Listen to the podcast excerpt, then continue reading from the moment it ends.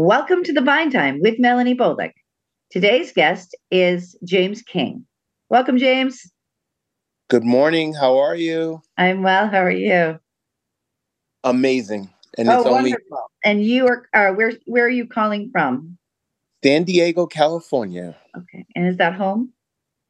That is it's home for now. I mean, I'm originally from New York City and I've crisscrossed the country and been around the world, but currently living in San Diego, California. Right. And I've never made it to San Diego. When I lived in Phoenix many years ago, I kept trying to get to San Diego. And then I recently lived in LA last year and I still kept trying to go to San Diego. And I was going to go there for Christmas. And then my son got sick and I couldn't go. So the universe has not let me go to San Diego yet.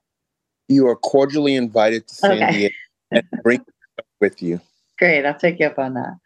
And so tell me about you and your wine experience. Or how did you end up in the wine business?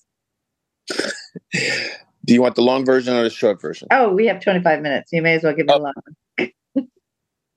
well, technically, it started March 1998.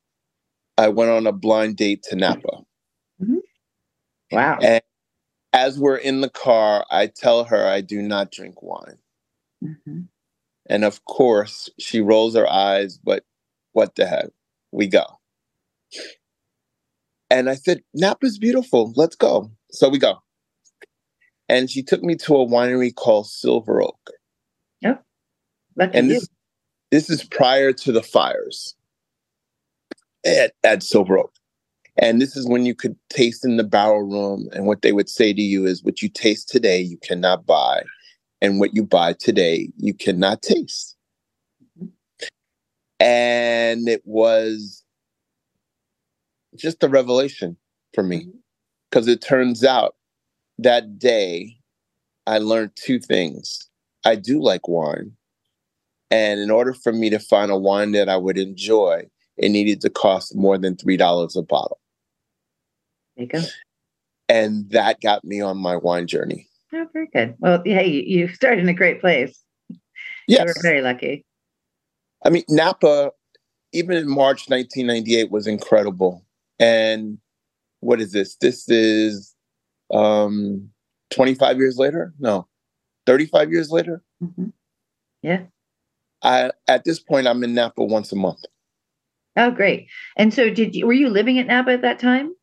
No, I was actually living in Fort Lauderdale, Florida. Right. And you just and happened to be in Napa for a date, or I flew I flew cross country to go on a date. Wow. In San Francisco, and the next day she took me to Napa. Wow. There you go. That's amazing. Well, at least you landed in the right place, right? And so, where else have you been on your wine journey? I have literally been around the world. Mm-hmm. I have been to every one country except for three. I have not been to South Africa. I have not been to New Zealand. And I have not been to Israel. I've even been to the country of Georgia. Oh, very good. Where wine began. And have you been exactly. to Lebanon? No, I haven't been to Lebanon either. Right. But I've had wines literally from around the world. And my journey has physically taken me to a lot of places, but I still call California home because that's where I got started. But right. even when I was in Seattle, I went to Walla Walla. I would drive down to Willamette Valley, but somehow uh, I still gravitate to Napa. Oh, good. And um, so, were you selling wine in the beginning, or how did you did, did, uh, did you work in the wine business, or what what did you do to start? It started out as a wine tasting group with my neighbors when I moved to Seattle, and so there were six of us, and it grew and grew and grew. It grew to the point where we would go to a restaurant and have winemaker dinners because I oh, couldn't I like fit that many people in my home. Mm-hmm. And I had a mark. I have a marketing background, mm-hmm. and I was probably one of the first quote unquote influencers because mm-hmm. then I started parlaying that and talking to winemakers and say, I have a large group of people that are interested in wine would you like to come to my home or would you like to come to a restaurant? And so my first winemaker was from Walla Walla, and he ended up being the president of the Walla Walla Wine Found um, Society. Mm-hmm. And literally, when I would tell people he came, everyone else would want to come. Right, right.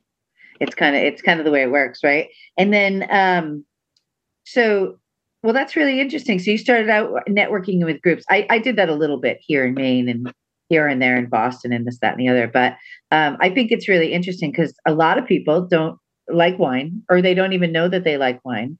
And um, they just need to taste other things. So I always, you know, I'm a firm believer in those tastings and those groups and the meetings and introducing people. And I think that's wonderful. And so, how did you get to California from Seattle?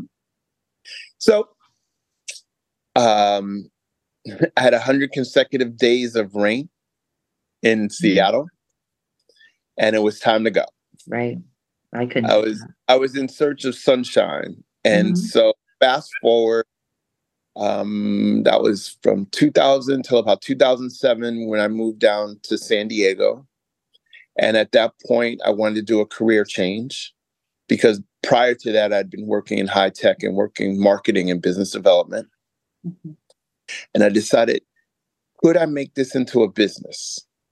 Right. And what did it take? So I said I needed to get certifications. So that would give me validation. Mm-hmm. I needed to get a wine broker's license. And I also needed to create a network. Right. Absolutely.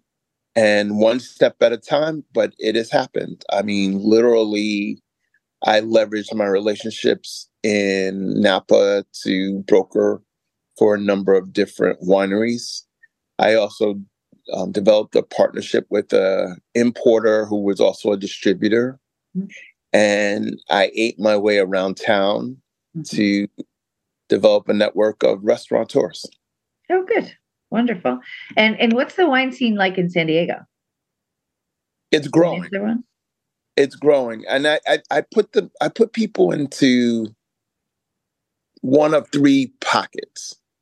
Um, you have tourists, and tourists who come to California want California wines. Mm-hmm you have locals, and to a certain extent, um, a lot a lot of people here in San Diego are not from San Diego; they're transplants.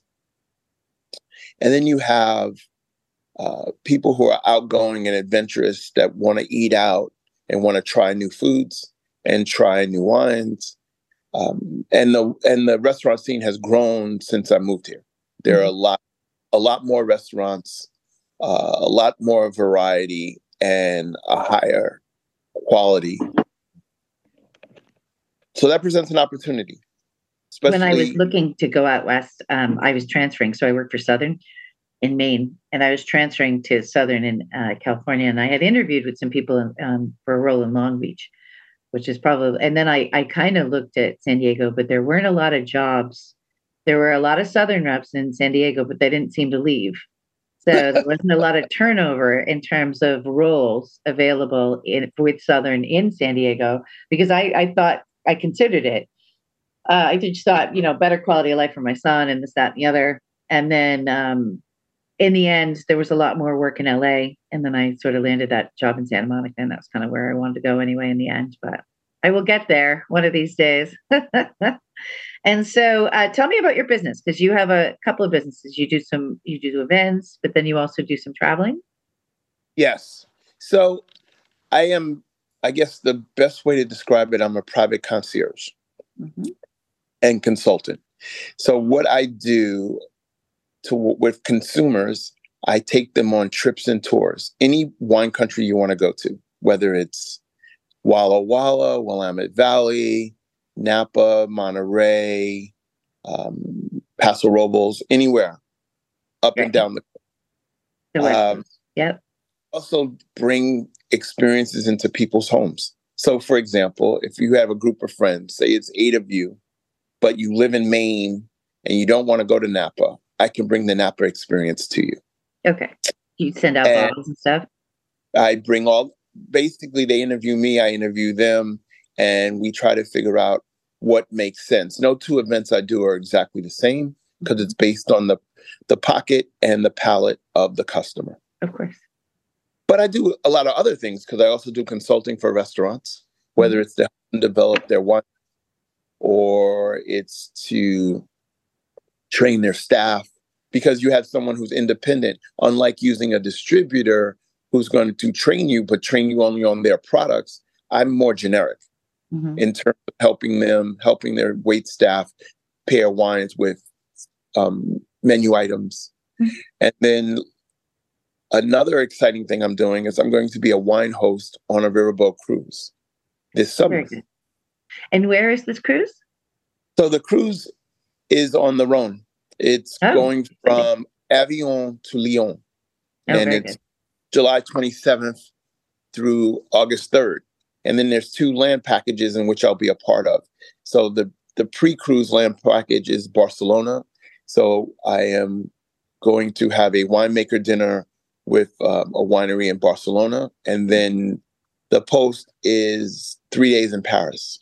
Nice. There you go. Well, that's wonderful. And you have contacts there? I have contacts there. So mm-hmm. I, through my importer um, partner, I have contacts in both Spain as right. well as in France. Barcelona is a beautiful city. I've been to Paris and Barcelona, and, I, and hands down, Barcelona is is the most breathtaking city. It really is. Um, but I'm very partial to Spain.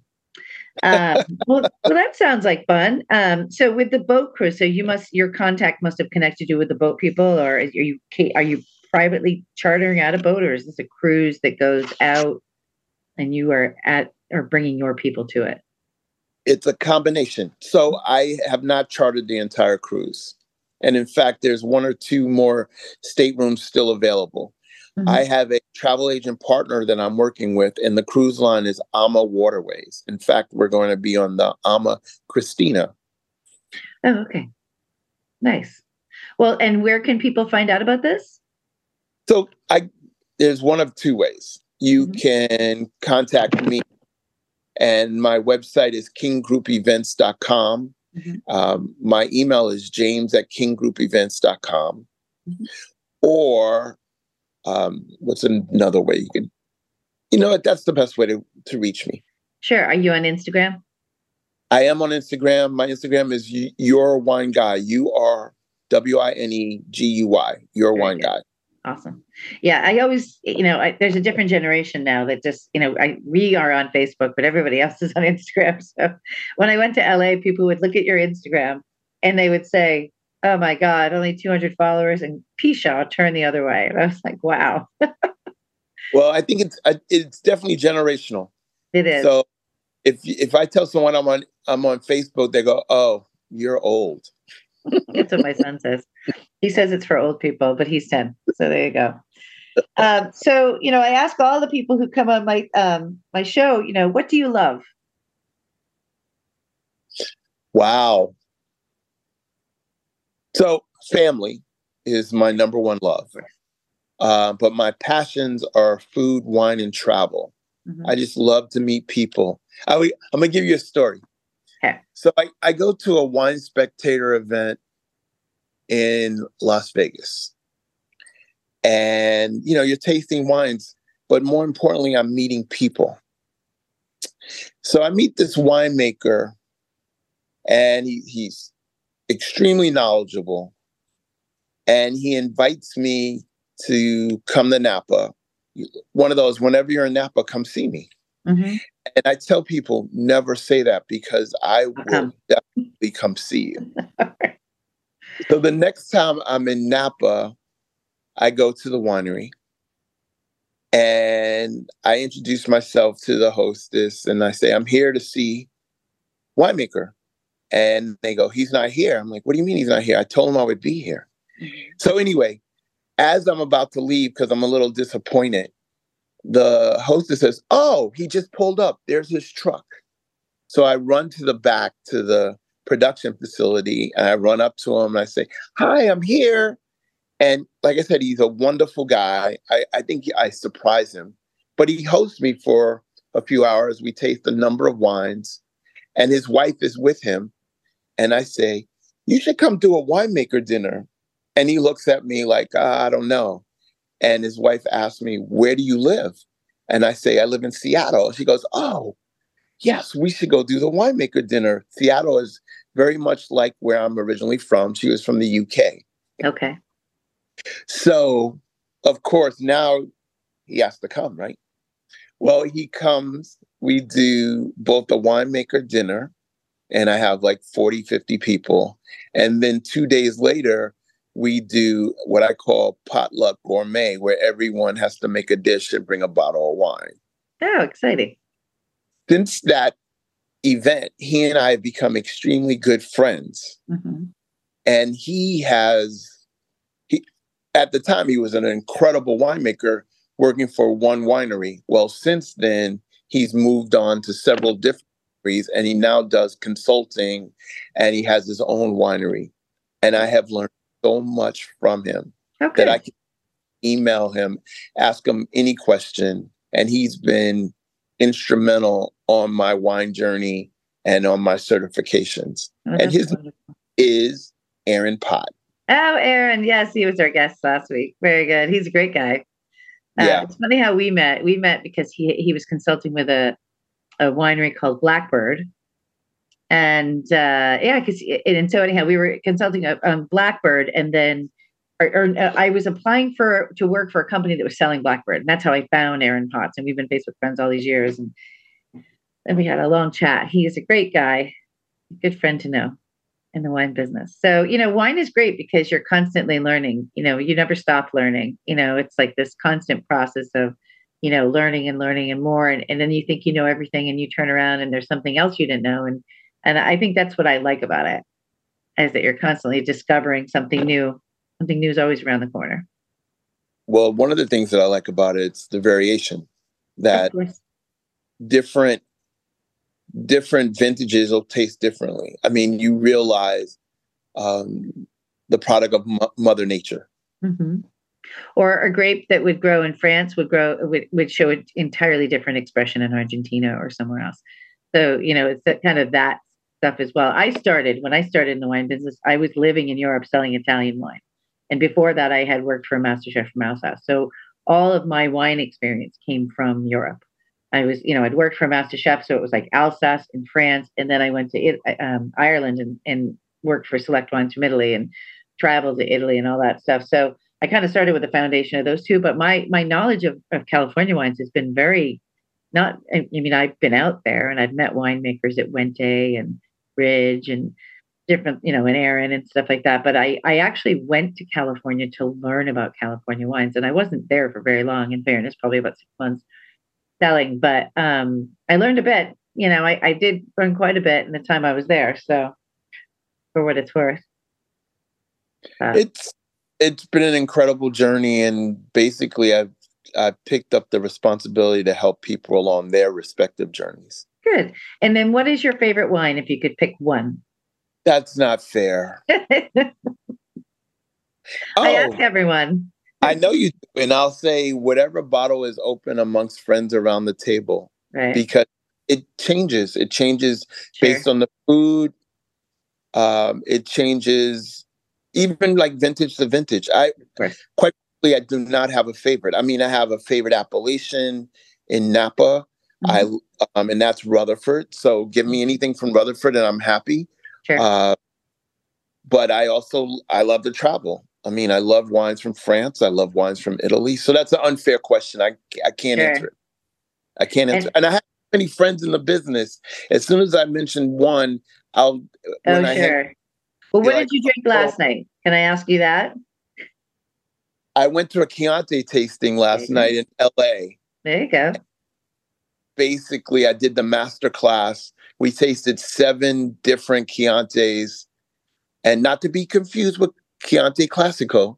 Of course. Uh, yeah, different deal. And they were all amazing. I mean, I generally don't like as much the entry level fruit forward, but I do like the acidity and I do like, oh, and I love blends. I mean, of course.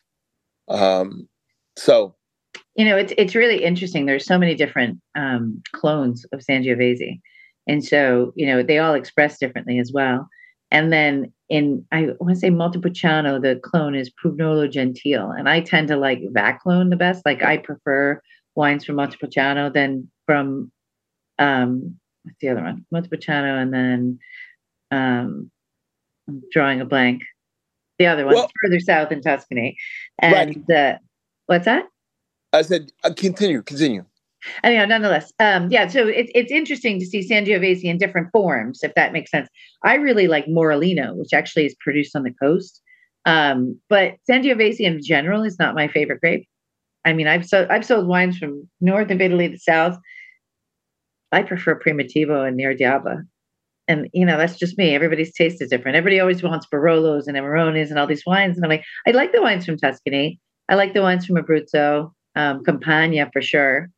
But for me, it's more Southern Italian wines. They're bigger. They're bigger and bolder. That's what I like. Well, I don't know. What about Super Tuscans? What about yeah. a Brunello? I mean, Sangiovese expressed as a Brunello da Montalcino. Brunello, that's, that's what I was looking for. Montalcino. Yeah. That's going to be a big wine. It is. So. It's a different clone. So there's so many different clones of Sangiovese within Tuscany. The the one um, I forget the name of the one that's produced in Brunello. I haven't been there. I've actually been to um, Montalcino. It's beautiful village on a hill. Um, so, any more wine tours for next year or this winter? Um, what do I have going on? I'll be in Napa. Like I said, I'm in Napa once a month. Literally, right. Uh, will reach out to me and they'll go, "I want to go to Napa," because, I mean, think about it. The growth of Napa, even though it's geographically it's relatively small, small place. But if if you've never been there, what are you going to do? Google it, and or you're just going to drive up and down 29 and go to right. the places recognize. What right. I tell people, if that's a wine you can buy in the grocery store at home, why do you want to go there? Right. Now, people say, "Well, I've only had one variety or one bottle, and they make 10 different." Right. And I go, I get that, and you're familiar with it, but wouldn't you love to sit down in the home of a vintner in their kitchen and yeah. taste wine. And is that or, what you do? Do you bring people up from different places and bring them there? I do, and I provide unique experiences. So it's not what I call the classic experience where you stand at a tasting bar, have five wines, and then go join the club. Mm-hmm. That's not that's not the experience I cater for. And in fact, if that's what people want, they can go online, they can book it, Sure. However, I do a lot of the behind behind the scenes. Mm-hmm. Like let's say for example, it's eight you and seven of your friends, you rent a Airbnb. Well, I say, how would you like to have a chef come to where you're staying and make and make dinner for you? Right. Or let's go to restaurant X and I'll have a winemaker join us. Sure.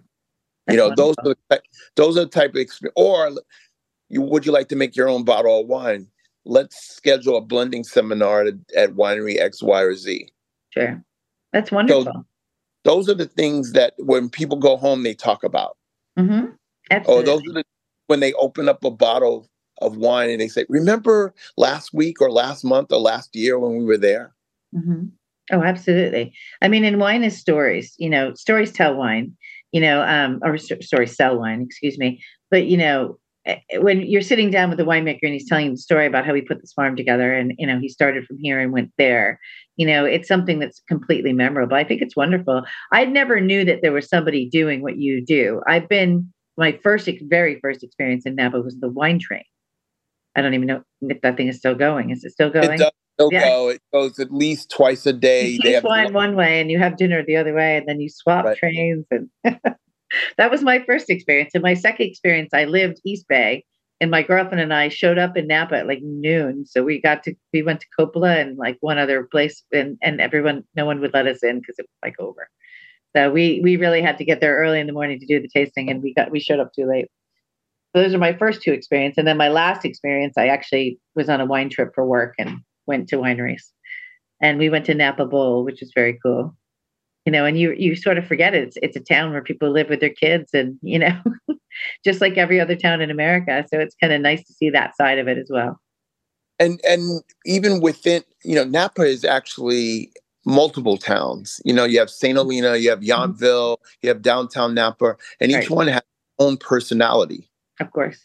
Yeah, for sure. So, and so usually when I have a group, I try to build in time where they can just walk the town there's a really cute little market that we went to too. It's like um it's an indoor market, but there was a burger place there on the corner, and that was kind of nice the last day. That's Oxbow. Yeah. Oxbow Market. That's it. And, yeah. So it's nice to be able to kind of go and do a little shopping and see the local, you know, what's really happening. And if you're there on the weekends, they have a farmer's market and to get fresh fruit and things like that. Absolutely. So, but Oxbow has a variety of. They have an ice cream place. They have a deli. Mm-hmm. They have um, oysters. Mm-hmm. Literally, you could if you're there for five days, you could have a different um, culinary experience just in Oxbow. Exactly. Okay, so um, very quickly, I'm sorry, I don't mean to cut you short, but my my Zoom is telling me we're almost done. So, uh, will you tell me what what your song is and why you picked it? so I picked a song called "Slow Wine." Right. And although it's it's I don't know, it's a word or an expression for a way to dance, but I just took it to to mean a lot more. That right. we should relax. We should enjoy the moment. You know, we're in a we're in a, we're in an era of fast food, fast news, everything. And okay. I think people have forgotten that it's time to slow down and enjoy. Even at home, I have multiple course meals. Right. Just so I can have multiple wines. Right. Of course. Uh, so that's why I picked the song. Oh, good. Well, I like it. And here is your song. Thank you very much, James. Have Thank a great you. day. Oh, you just made it greater. Bye. Thanks. Bye. You know, I remember when we first started this song. Yeah, feel me? I'm Dwayne.